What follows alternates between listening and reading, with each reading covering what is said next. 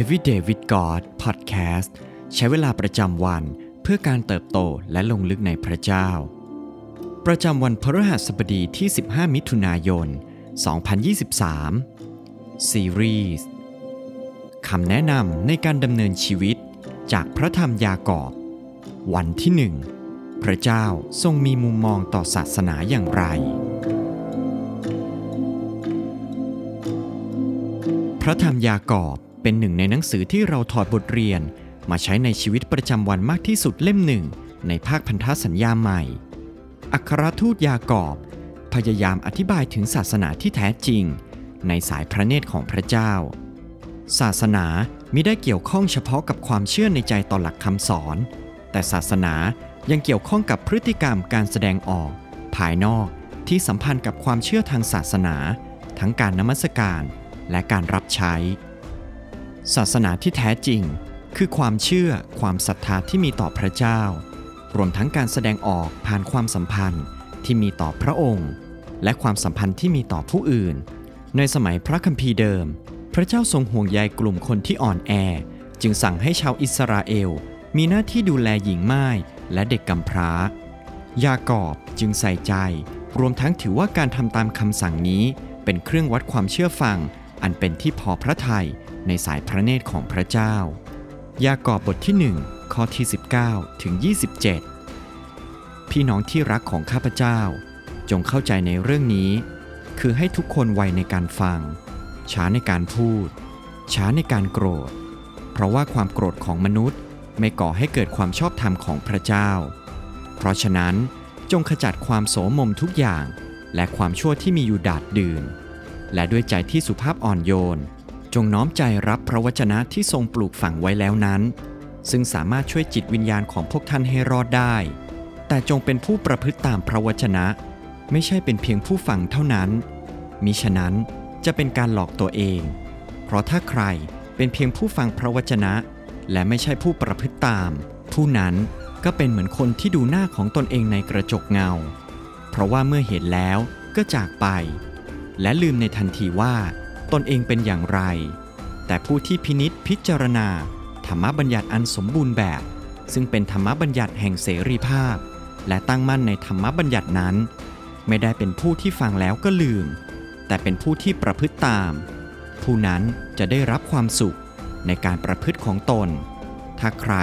คิดว่าตัวเองเป็นคนมีธรรมะ แต่ไม่ได้ควบคุมลิ้นของตน เขาก็หลอกลวงจิตใจของตนเอง และธรรมะของคนนั้นก็ไม่มีประโยชน์ ธรรมะที่บริสุทธิ์ ไร้มนทิน เฉพาะพระพักพระเจ้าพระบิดานั้น คือการช่วยเหลือเด็กกำพร้าและหญิงไม้ที่มีความทุกข์ร้อน และการรักษาตัวให้พ้นจากราคีของโลก ยากอบตำหนิคนที่ฟังพระวจนะ แต่ไม่ได้ประพฤติตาม ในบทที่ 1 ข้อที่ 22ถึง25 รวมทั้งตำหนิคนที่คิดว่าตัวเองมีธรรมะ แต่ไม่ได้เปลี่ยนแปลงชีวิตภายใน ในบทที่ 1 ข้อที่ 26ถึง27 เขาเน้นย้ำถึงการรักษาความเชื่อที่แท้จริง และผลการงานที่ดี โดยเสนอประเด็นสำคัญ 3 ข้อ ได้แก่ 1. ควบคุมลิ้นจากการพูดร้ายต่อผู้อื่น 2. แสดงความห่วงใยต่อผู้ที่ต้องการความช่วยเหลือ 3. รักษาตนเองให้ปราศจากบาป พระเจ้าทรงปรารถนาให้เราเห็นอกเห็นใจผู้อื่น และรักษาชีวิตให้สะอาด เมื่อเรามีความประพฤติที่ประกอบด้วยความรักและความบริสุทธิ์ ก็จะเป็นการแสดงออกถึงพระคุณ และการเดินแยกจากความบาป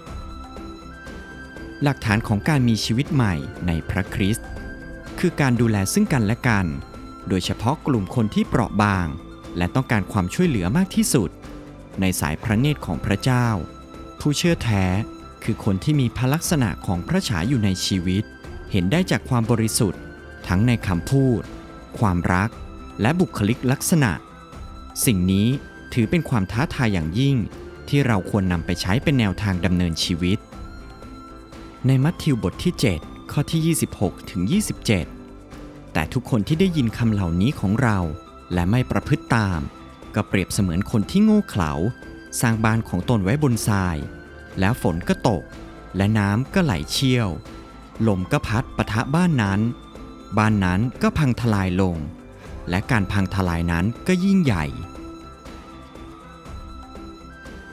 สิ่งที่ต้องใคร่ครวญในวันนี้ มีใครบ้างรอบตัวเรา ที่ขาดแคลนและต้องการการช่วยเหลือ เราจะมีส่วนร่วมในการดูแลช่วยเหลือพวกเขาอย่างเป็นรูปธรรมได้อย่างไรบ้าง ให้เราอธิษฐานด้วยกันครับ พระเจ้าที่รัก เราสรรเสริญพระองค์ ผู้ทรงเป็นทั้งความจริงและความรัก ขอทรงช่วยเรา ให้ได้มีความเชื่อในพระองค์มากขึ้นทุกวัน โดยไม่ละเลยที่จะทำการดีต่อผู้ที่พระองค์ทรงรัก ขอทรงช่วยเราให้เลิกเป็นผู้รับเพียงฝ่ายเดียว แต่จะให้ออกไป เพราะนั่นคือสิ่งที่พระองค์ทรงพอพระทยัย